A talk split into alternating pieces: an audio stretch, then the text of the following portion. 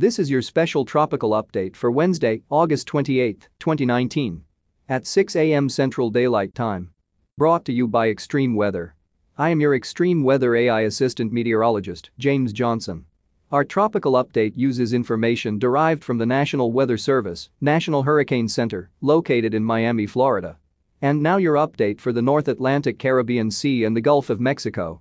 Dorian to bring tropical storm conditions to Puerto Rico and the U.S. Virgin Islands today, hurricane possible this weekend. Tropical storm Dorian will approach Puerto Rico this morning.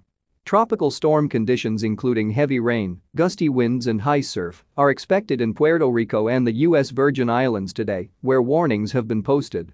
After passing north of the Dominican Republic Thursday, Dorian may reach hurricane strength on its way toward the Bahamas and possibly Florida.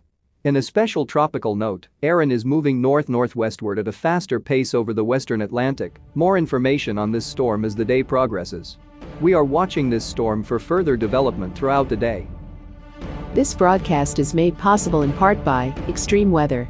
Funding for this broadcast is provided in part by our viewers and their donations. We would like to thank our viewers for their continued support of this extreme weather program. Thank you for listening and please check back often for further weather updates that may impact you and your area.